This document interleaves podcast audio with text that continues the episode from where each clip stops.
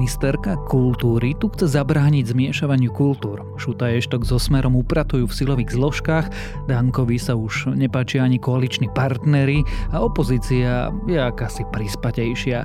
Dnes sa teda pozrieme na politiku a ako odštartovala štvrtá vláda Roberta Fica.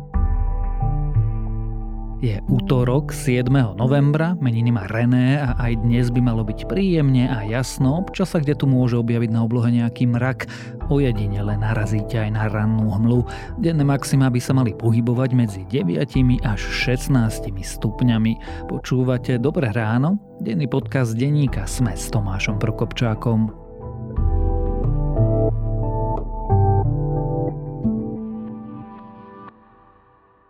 Dobrá správa na dnes. Pôvodne vzdelávacia aplikácia dnes trénuje umelú inteligenciu čítať a vyhodnocovať zubné rentgeny. Za firmou AI Dental je Lucia Pašková. Spolu so svojimi partnermi chcela pomôcť mladým lekárom a lekárkam, ktorí podľa prieskumu ani po skončení univerzity necítili istotu pri čítaní zubných rentgenov. Do pripravovaného softvéru s využitím AI získavajú dáta zo 7 univerzít v Indii, 7 univerzít v Európe a nadvezujú ďalšie partnerstvá v USA. Cieľom je, aby softvér zohľadňoval zubné špecifiká rôznych etník a mohli ho využívať v akejkoľvek krajine na svete. A to bola dobrá správa na dnes. Digitálne inovácie a dobré správy na každý deň vám prináša Slovenská sporiteľňa, najväčšia digitálna banka. Budúcnosť je vaša.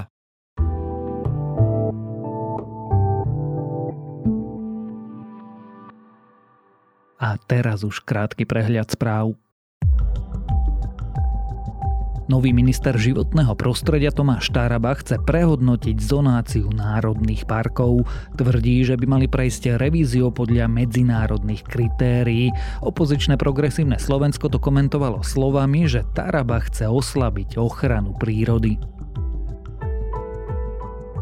Vybavovanie si účtov v polícii za nového ministra pokračuje. Novou riaditeľkou odboru ochrany, prevencia boja proti korupcii na úrade inšpekčnej služby sa stala Diana Santusová.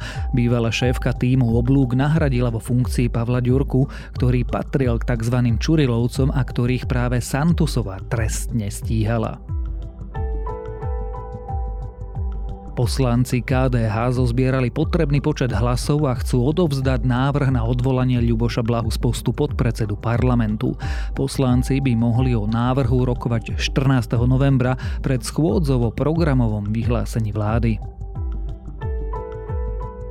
Vojenská pomoc Ukrajine od slovenských a českých firiem bude pokračovať.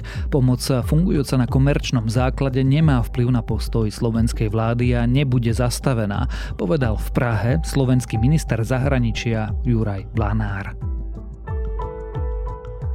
Beznená iránska držiteľka tohto ročnej Nobelovej ceny zámier Narges Mohamadiova začala držať hladovku. Protestuje tak proti podmienkam svojho uväznenia, ale aj proti povinnému noseniu hijabu v Iráne.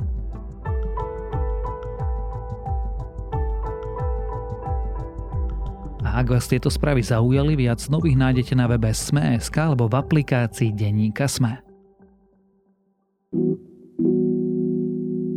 No, budem sa rozhodovať aj od politickej situácie, lebo ak pani ministerka Dolinková bude rozprávať o povinnom očkovaní a, a Drucker o tom, že mimo vládky na školách nie sú problém, tak neviem, dokedy taká vláda môže vydržať.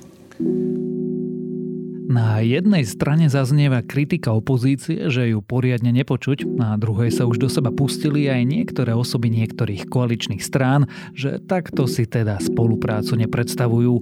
Aký mala štvrtá vláda Roberta Fica vstup do svojho vládnutia, či takáto rôznorodá skupina môže vôbec dovládnuť, ale aj či jej to súčasná opozícia neuľahčuje. To sa už budem pýtať politického komentátora denníka SME. Petra Tkačenka. Nepľuvneš do oblohy, iba si šepkáš. Ešte príď. Daj tlačiť ťažkú káru. Nie väčší zázrak ako piť. Nie daru. Dámy a páni, vítam vás v priestoroch Ministerstva kultúry. Predseda vlády Slovenskej republiky pán Robert Fico dnes oficiálne uvedie do funkcie ministerku kultúry Slovenskej republiky pani Martinu Šimkovičovú. Peter, odbíme si to hneď na začiatok. Aký mal Robert Fico štart a či vôbec môžeme rozprávať už o štarte, keďže oni oficiálne ešte nemajú vyslovenú dôveru? Podľa mňa určite môžeme rozprávať o štarte napriek tomu, že ešte nenapísali programové vyhlásenie vlády a logicky vláda tým pádom nedostala ani dôveru, ale vidíme pri najmenšom na niektorých ministerstvách, že už tam... Recitujú básničky ja som mal na mysli asi iné ministerstva, kde to viac kypí tým hmatateľným politickým životom a nejakými rozhodnutiami. V podstate tým rozbehom ja by som označil ešte aj to, že tá koalícia bola vôbec zostavená, takže by som povedal, že ten rozbeh bol na jednej strane rýchly a akčný a, priniesol výsledky, lebo tá koalícia vláda existuje. A na druhej, ale podľa mňa zároveň taký veľmi fejkový a ľahko vážny, čo podľa mňa môže a myslím si, že aj prinesie tej koalícii v budúcnosti výsledky, lebo oni v podstate tú koalíciu spravili tak ako kedysi Matovič s okolím, že proste niečo niekam nahádzali, dohodli sa na flekoch a potom, že uvidí sa. No ono to potom prináša istý typ problémov, k ktorým sa asi dostaneme. Sú to teda dve témy. Začneme tou prvou, ten, ten tým rozbehom, ktorý bol skutočný. Myslím, že myslíš, ministerstvo vnútra, je tam, alebo prebieha tam noc dlhý nožov. Matúš Šutaještok za necelé dva dní vymenil kompletne celé vedenie polície a narad teraz prichádza aj policajná inšpekcia. Minister vnútra má pri personálnych výmenách plnú podporu Roberta Fica. Opozícia ho už stihla premenovať na Eštok Čističa. Oslovil si ma s touto otázkou asi tak hodinu a pol po tom, čo som dopísal komentár, ktorý má v titulku, že takto noc dlhých nožov nevyzerá. Čiže ja by som si tieto označenia naozaj ušetril. Ja úplne rozumiem, že sa mnohým ľuďom nepáči, že minister vnútra odvoláva funkcionárov a, a tým menej akých funkcionárov si tam dáva, to je úplne v poriadku, aj, aj za to môže byť legitímne kritizovaný, ale ten samotný akt, že to robí, je, je plne v jeho kompetencii a až na nejaké drobnosti, no drobnosti, na istý výsek e, jeho činnosti, k tomu sa dostaneme. To isté platí napríklad pre tie zosmiešňované manévre na hraniciach. Táto demonstrácia síly, ktorá sa dnes ukazuje na celej zelenej hranici, má dať jasne najavo každému, sú to predovšetkým prevádzači a organizátori nelegálnej migrácie, že Slovensko je pripravené a bude chrániť vlastné územie pre nelegálnu migráciu. Čo to znamená v praxi? Čo opäť môže sa hoci komu nepáčiť, ale je to úplne politicky legitímne, on na to dostal mandát, zvlášť teda ak hovoríme, že je v koalícii so Smerom, ktorý vieme, akú retoriku mali pred voľbami. Čiže toto je v zásade poriadku, hoci tá podoba je miestami grobianská a dali by sa použiť aj silnejšie výrazy. Štát sa so mnou rozlúčil s odsťou, Šutaj Eštok sa so mnou nerozlúčil s odsťou. Akože Štefanovi Hamranovi sa asi nepáči, že ho prevelili kam si do Popradu alebo niečo také. Na druhú stranu on je zjavne v inštitúcii, kde niečo také je možné a on s plným vedomím tam išiel. Vie, že teba by zrejme e, pani šéf-redaktorka alebo neviem kto nemohol od teba zajtra chcieť, aby si v Poprade, e, neviem čo presne robil, nastúpil do práce. A to preto, že to proste povaha našej práce nedovoluje, respektíve legislatívne prostredie, v ktorom pôsobíme. Oni si vybrali prostredie, kde to možné je minister to možno, že škaredým spôsobom e, zneužíva, ale využíva svoje kompetencie, ktoré má. Istá výnimka je snaha o postavenie niektorých policajtov mimo službu. Toto vyvoláva oveľa vážnejšie otázniky. Na takýto úkon sa vyžaduje podľa zákona predchádzajúci súhlas úradu na ochranu oznamovateľov, preto personálny rozkaz o dočasnom pozbavení štátnej služby je neplatný a jeho vydanie je zneužitím právomoci verejného činiteľa. Ale to je tiež vec, ktorej sme tu vlastne už boli svetkom. Ja si pamätám, ako boli odvolávaní.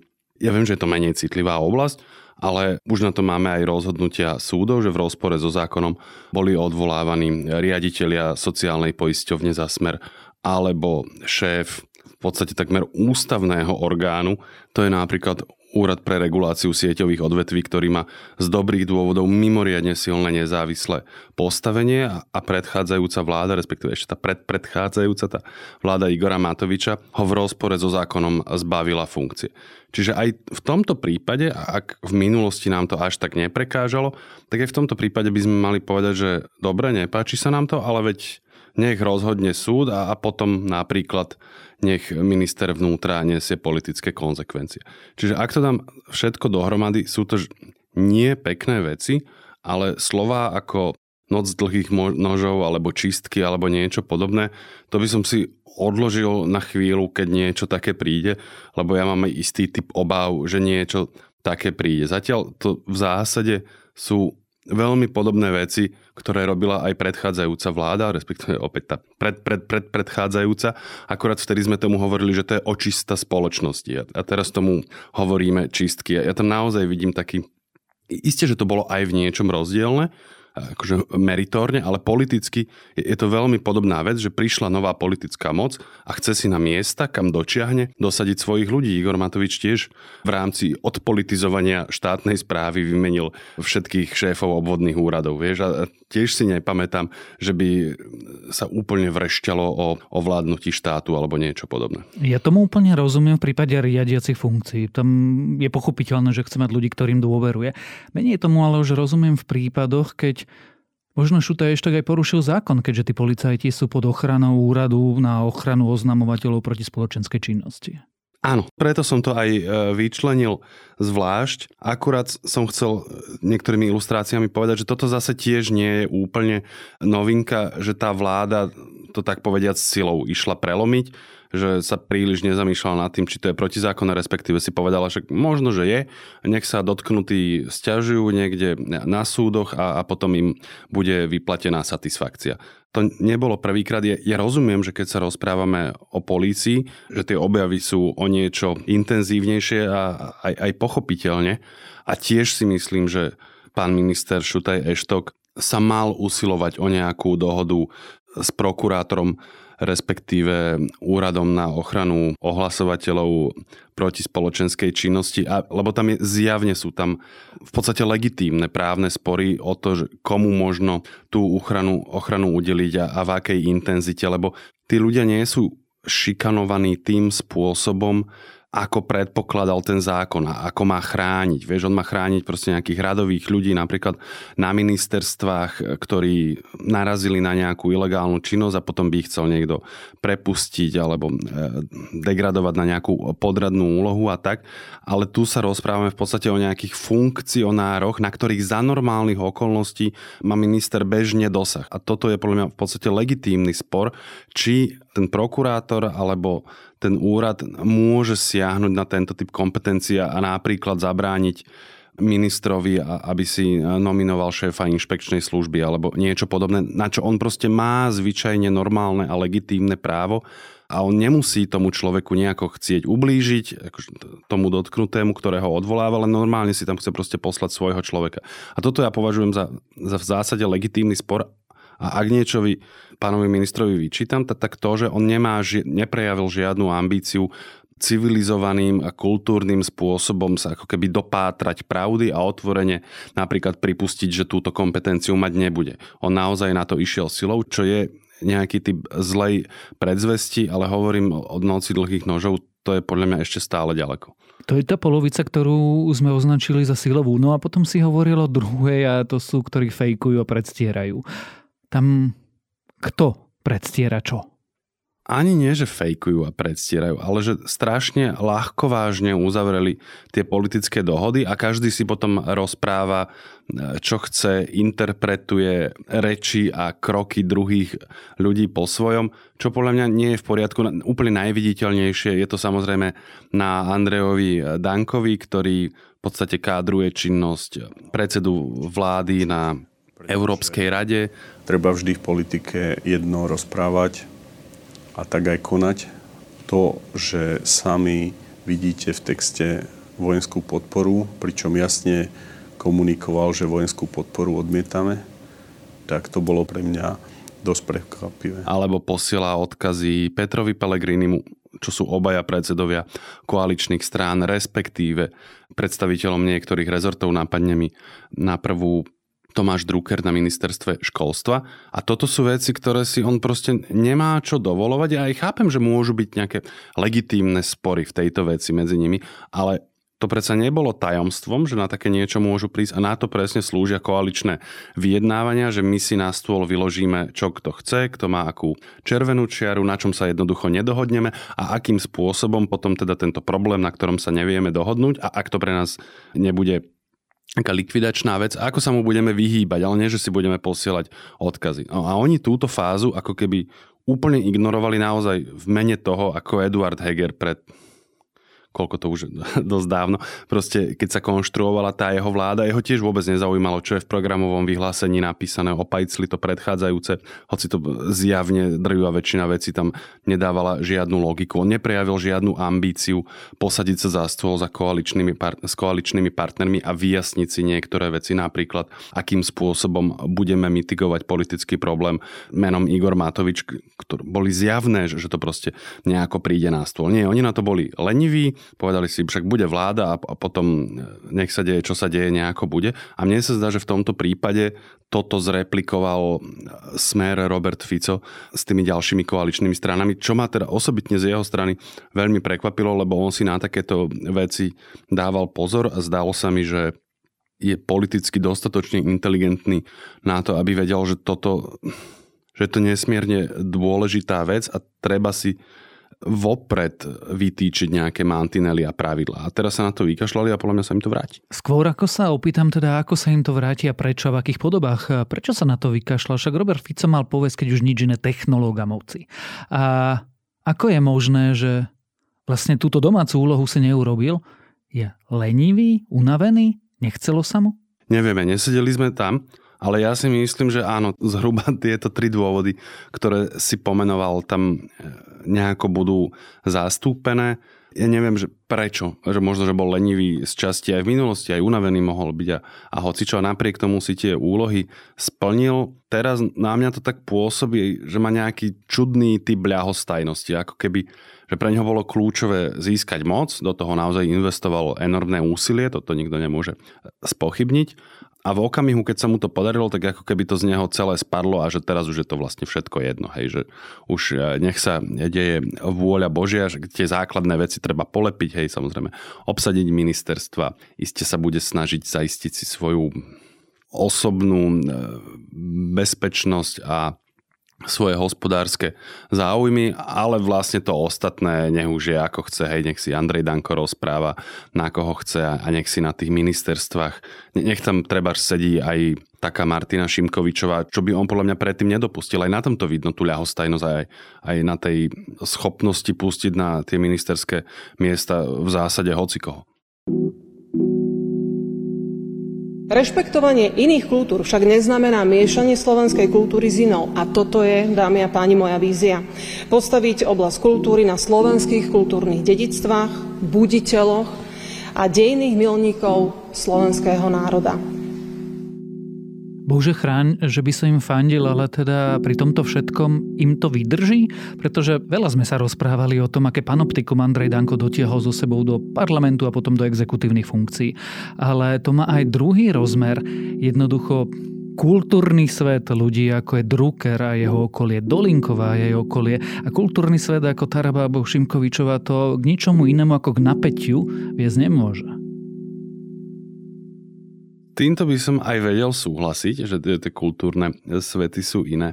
Na druhú stranu, keby to bol taký vážny problém, ten rozpor tých kultúrnych svetov, tak oni by podľa mňa nenašli e, cestu k sebe a ten kompromis. A keď už ho raz našli, to už budem psychologizovať, ale potom ten človek, keď už proste prekročí istý typ hraníc, tak už sa mu ľahšie kráča e, ďalej a ďalej a prekračuje ďalšiu a ďalšiu červenú hranicu. Čiže ak sa to rozsype, a to ja v tejto chvíli neviem, ja si skôr myslím, e, že im to vydrží, ale ak sa to rozsype, tak to nebude na týchto akože kultúrne iných svetoch, ale na, na rôznych e, politických záujmoch, gramblavostiach, tomu typu ľahostajnosti, ktorý som spomínal a s akým ignorujú podľa mňa vzájomné politické rozpory. Že ten rozkol bude taký viac politický a menej kultúrny, tak to poviem. Alebo viac politicko-mocenský a menej kultúrno-hodnotový. Pretože my na jednej strane vidíme Petra Pellegriniho, ako si podáva ruku s riaditeľom Slovenského národného divadla. No a potom vidíš bľabotať ministerku kultúry niečo o nezmiešavaní kultúr. To jednoducho nemôže fungovať dokopy. Alebo je to iba divadlo na vonok? Nie je to divadlo na vonok, len hovorím, že tie rozpory, ktoré tam sú, alebo rozdiely, to je asi presnejší výraz, nemusia byť vonkoncom určujúce a byť predpokladom rozvalu vlády. Oni proste na tento kompromis a už pristúpili, prejavili ochotu, či už z jednej alebo z druhej strany, lebo podľa mňa aj taká pani Šimkovičová s Andrejom Dankom a Rudolfom Huliakom e, sa dosť kriticky pozerajú e, na, na takého Tomáša Druckera alebo Petra Pellegriniho alebo na Petra Kmeca. Našli by sme ďalších samozrejme. Čiže ten, ten typ nedôvery je tam zájomný, ale hovorím, oni, oni tú dohodu už urobili. Toto proste podľa mňa e, niečo znamená. Problém sú dohody, ktoré neurobili. A to, to je to, čo som spomínal. Vieš, aj Samozrejme svety Andreja Danka a takého Bélu Bugára, nehovoriac o Františkovi Šebejovi, boli, boli naozaj dramaticky odlišné. Napriek tomu k sebe našli cestu v koalícii a tá koalícia vlastne pretrvala celé 4 roky. Čiže v tomto ja, ja by som zdroj rozkladu nevidel.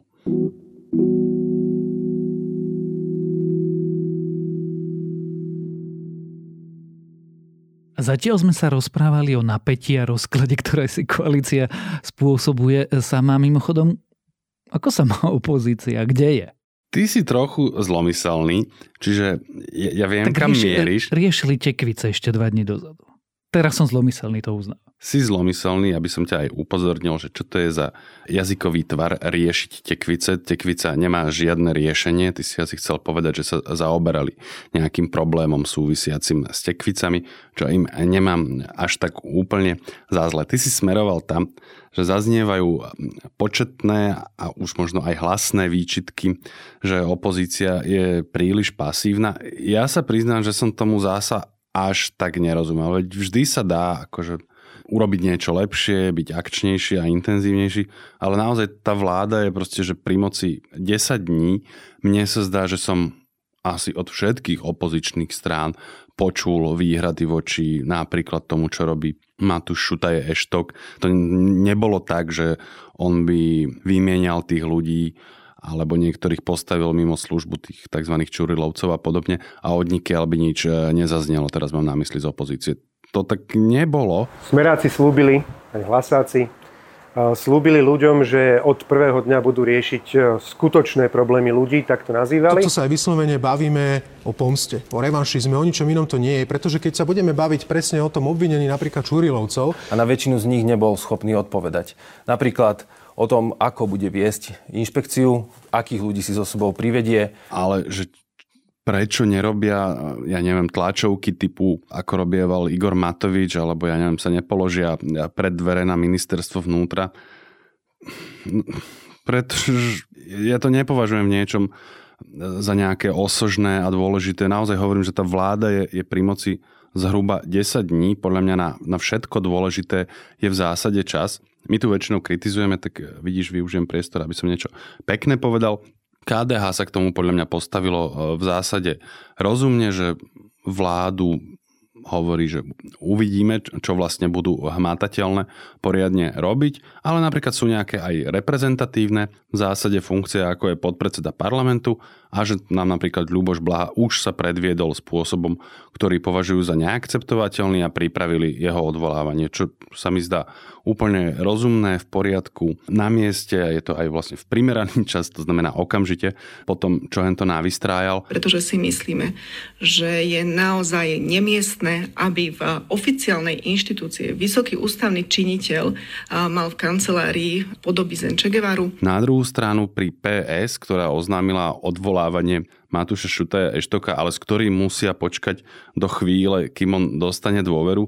Mne sa to zdá také narýchlo a, a improvizácia, že počuli sme teraz na Facebookoch a internetoch, že ľudia nás vyzývajú, aby sme niečo robili, no tak toto je niečo. V podstate sa mi zdá, že Michal Truban to aj pripustil v nedelu v rozhovore televízii Markíza, keď vlastne povedal, že no tak keď tí naši voliči a voliči to tak veľmi chcú, no tak my im to dáme. Ako keby ten krok nevychádzal z ich vnútorného presvedčenia, že toto chceme a máme robiť, ale že zjapu na nás, no tak urobíme niečo a toto je silné gesto. Čo, samozrejme silné gesto je, ale mne sa to zdá možno až trochu prepálené. Akože to, bolo zrejme, že bude otázka času, kedy Matúš Šutaj Eštok bude čeliť odvolávaniu, ale podľa mňa sa s tým dalo akože naozaj normálne počkať po tom, čo bude mať dôveru a ešte sa nejakým spôsobom prejaví. Mi sa toto zdá proste až absurdne skoro. Neviem, koľko je to 10 dní od, od jeho vymenovania, čo je naozaj uh, veľmi rýchla reakcia a súhlasím, vždy sa dá robiť lepšie. Ja si každú kritiku rád vypočujem a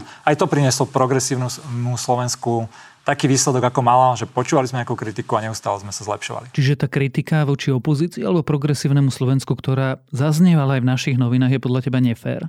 Ja by som nepoužil slovo nefér, ale že ja som to tak nevnímal, veď ľudia vnímajú rôzne veci rôznym spôsobom. Mne sa to zdalo, že prískoro a, a že je to prepálené, že aj tie výhrady chápem, že niekto ich môže mať, ale zase takéto, že o, spíte a nič nerobíte a kde ste, nekonala sa, že jedna schôdza zatiaľ, naozaj žiadna, teda ak si odmyslím tú ustanovujúcu, na, na ktorej kreovali e, sami seba a svoje orgány, že s týmto fakt by som počkal. Ja si pamätám totiž, prvýkrát som toto registroval asi v roku 2007, keď som sa stala novinárom a vtedy náš obľúbený karikaturista v denníku e, ZME pomerne často kreslil také obrázky, na ktorých bol Zurinda a neviem kto ešte z tej vtedajšej opozície, neviem, na pláži alebo niekde spinkali s medveďmi, že to bola taká akože výčitka, že aha, nič nerobíte a smer si tu vládne a celkovo sa mi zdá, že vládla taká atmosféra, že treba proste tak nejak akčnejšie a viac. No tak sme sa potom dočkali, že Richarda Sulíka a Igora Matoviča. Čiže s týmto je, že opatrne, podľa mňa, treba si s tou žiadosťou na opozičnú činnosť počkať, až budú vlastne funkčné fóra, ktoré možno kritizovať a na ktorých možno aj niečo robiť. Teraz mám v prvom rade na mysli parlament. Ako to celé podľa teba dopadne? Ja viem, že ty si už trošku začal odpovedať, lebo si zhruba pred 10 minútami povedal, že skôr to Robert Fico ustojí. Pri týchto kartách naozaj? Možno mám až takú e, nezdravú dôveru v politické schopnosti Roberta Fica.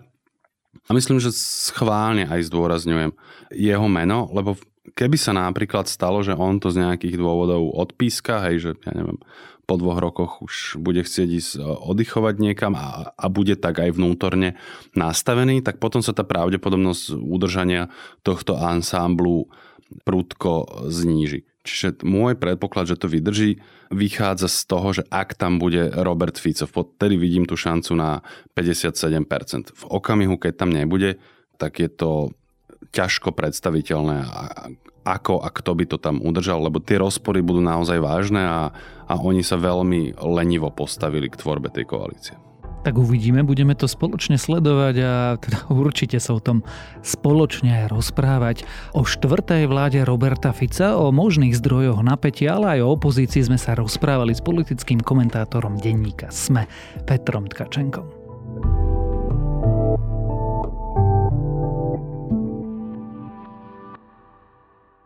Prinášame vám najpočúvanejšie dovolenkové podcasty.